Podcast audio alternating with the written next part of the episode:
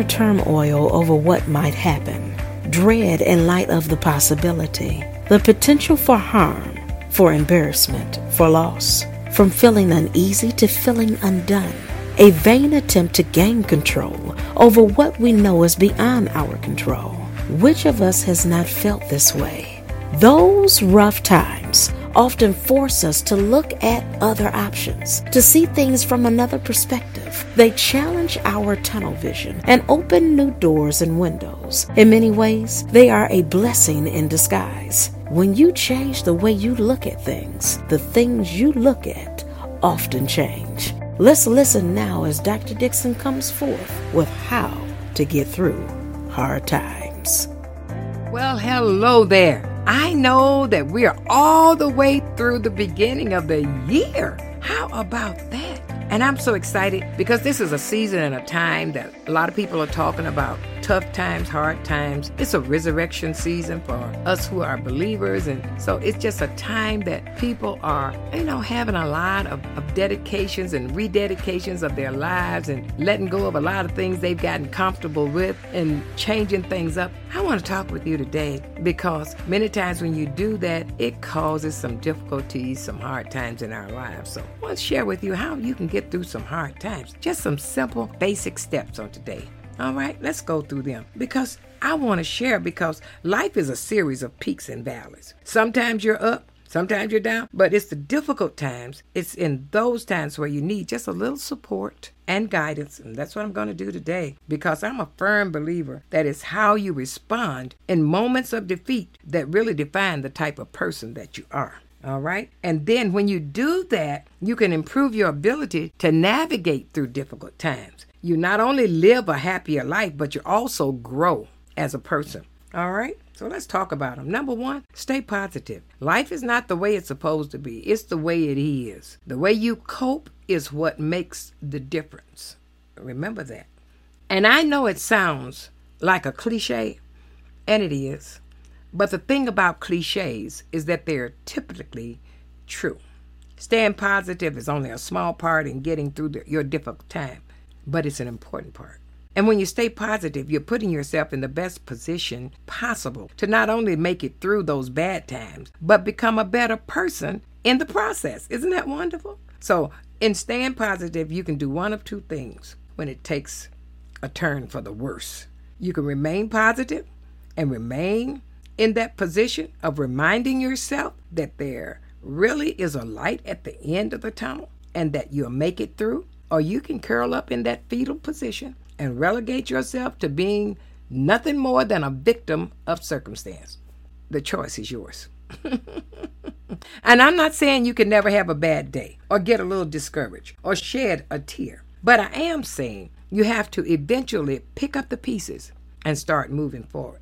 Number two, get creative. You know, there are times when you can't do much to change your situation. You just have to deal with it. But there are other times when you can actively work to make the situation better. The solution won't be in plain sight because if it was, you probably wouldn't have gotten in that situation in the first place. But if you can take a step back and see the bigger picture, you may discover some things that can help you. a great example of getting creative during a difficult time is the story behind Wrigley's gum. The founder, William Wrigley Jr., was a soap and baking powder salesman in the 1890s, and he always offered free gum to all of his clients. With his career as a salesman taking a turn for the worse, he noticed one thing that forever changed his life. People loved the gum he gave away more than the products he was actually selling. It was that one creative insight that got him through that difficult time and made him a monumental success. Number three, learn from your difficult times. Facing difficulties is inevitable, but learning from them, that's optional. That's a choice. When I find myself in the middle of an ugly situation, I like to pick everything apart and see what went wrong and what I could have done differently. And I always end up learning something that helps me and eventually, I get a clearer picture. Yeah, really clear of what I need to do to make sure I'm not in that same situation again. Or if I do find myself in a similar situation, I know what to do to minimize the difficulty of that situation. It's easier getting through a difficult time when you know the chances of it happening again are slim to none. One of my Carol Dixon 101s that I say all the time if you got me once, shame on you. If you got me twice, shame on me. In other words, you see, you've got to learn from your difficult times. Number four, change it up. After you identify the key takeaways from your difficult situation, you just need to make a change. If it's a change you can implement immediately, you do it. You don't want to be in the middle of a difficult situation longer than necessary. If it's something that you can't implement right now, take note of it so you can use it when the situation calls for it. But it's pointless to learn from a difficult time and if what you've learned doesn't directly affect your actions. I've really come to embrace the difficulties and struggles that life hands me because I know there's a silver lining in each one of them. You're a lot more resilient than you give yourself credit for. And I tell you one thing when you start embracing those difficult times, it makes all the difference in the world because it is then and only then that you can learn from it. As long as you're fighting it, as long as you're upset, as long as you got the wrong attitude, you cannot learn from that situation. And whatever God allows us to go through, whatever levels in life that we find ourselves in, in the series of peaks and valleys, if we learn to embrace those times, we'll find there's a silver lining there that will change us forever. Mm-hmm. And the chances are they won't happen again. No, no, no. Number five, know what you're grateful for. Gratitude means showing appreciation for all the good in your life instead of focusing on the negative. You get clear about what it is that you're grateful for. It, you know, you can write it out and make your note. I'm, I'm, I'm a writer. I love to write things out. I have to say that I was a Franklin carrier. I carried my Franklin everywhere. And uh, when the iPad came out and my kids gave me an iPad. Oh, I just love the new technology. And I switched over to it. Why? Because I can put my notes in there, I can write things in there. Oh, and trust me, I do. Write out everything in your life you can think of that you're grateful for having or experiencing. And even more powerful, you can begin to do an exercise if you start thinking of the one person you're most grateful for. Or why not write a note or a text to them and, and just say, I'm grateful for having you in my life. Then give them a call or even text them. If you give them a call, read the note to them. If you text them, oh, they'll read the note that you text to them. But do it. Do something. Know what you're grateful for. The difficult time you're going through will start to seem less significant when it's compared to everything that's going right in your life. Number six, focus on what you can control, not what you can't. Some situations are beyond your control, and no matter what you do, you can't change a thing. You're setting yourself up for frustration when you focus your time and energy on things you can't control. You're also making the situation seem even more bleak than it actually is because you're focusing on the negatives. And I tell you, you can burn up some energy that way. But instead, if you focus on the things that are within your control, because that's the only way you can make a change that's actually going to help you, uh, do that. And you'll find your energy level increase. Oh, yes. And you'll, you'll find yourself just being clearer mentally. It helps so much when you focus on what you can control and not what you can't. Number seven, realize you've come a long way. Sometimes we get so focused on the road ahead that we never look back to see what we've already traveled. Isn't that true? Give yourself credit for everything you've already done. You'll give yourself a confidence boost when you do that. You'll realize that you've already made so much progress that the light at the end of the tunnel will get brighter.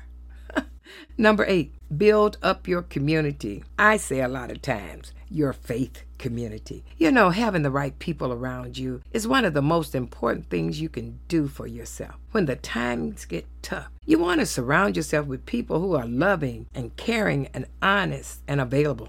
You need them to be loving because a little love always make the bad days seem a little brighter. You need them to be caring because it helps to have someone who cares about your well-being as much as you do. But you also need them to be honest. You need someone who can look you in the eye, tell you the truth.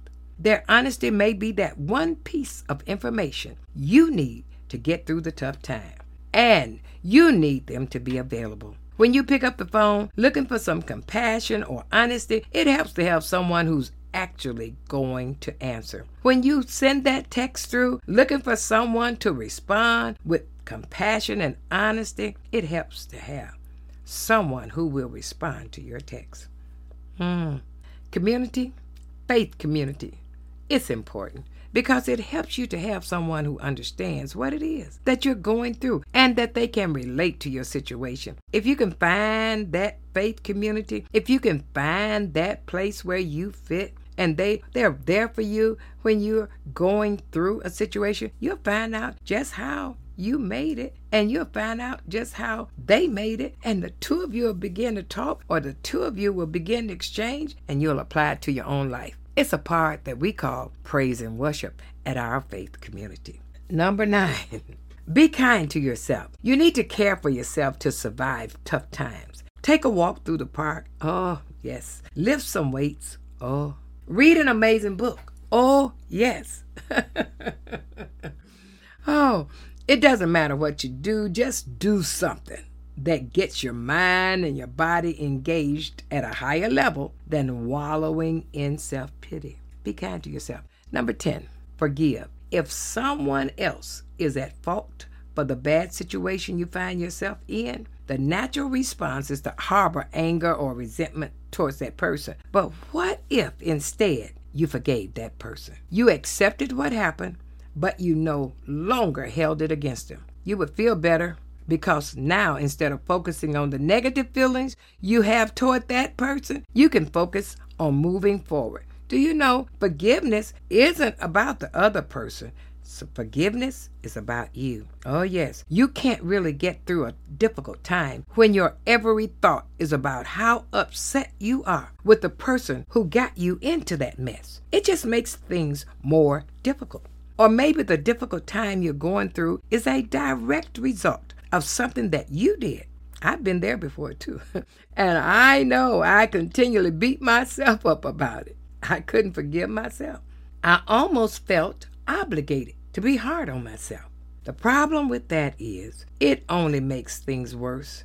You get caught in this revolving door of self hatred and feeling worse. And there's a swirl of anger and frustration and self doubt. It's ultimately a recipe for disaster. Oh, I'm telling you right now, I've just enjoyed sharing this with you today how to make it through tough times. Oh, just read Daniel about the three Hebrew boys and Daniel. I'm telling you, and the fiery furnace and the lion's den. Oh, that book is just so encouraging it is so lifting doing your series of peaks and valleys. And I tell you right now, you'll find out that that's just life. We're going to have peaks, we're going to have valleys, but I want you to know you can come out of it and you can find yourself a better person that you have grown in that situation. You did not allow life to get you down. Oh, well, this has been good today. Oh, yes, it has. How you can get through hard times. Well, this is my prayer for you that God allows you to live as long as you want, and that you never want as long as you live. Oh, stay positive, stay productive, stay prayerful. I am Carol Dixon, and this is Dash. Thank you for listening to Dash Podcast with Carol Dixon. We pray that you have been blessed by this message on today. Dash is a nonprofit organization, and with your donations and generous giving, will help us continue to podcast to your location and around the world. For more information on how you can give to Dash Podcast, please email us at iamcaroldixon at gmail.com. All donations are tax deductible for we are serving the community positively, productively, and prayerfully. And remember, Dash is always on.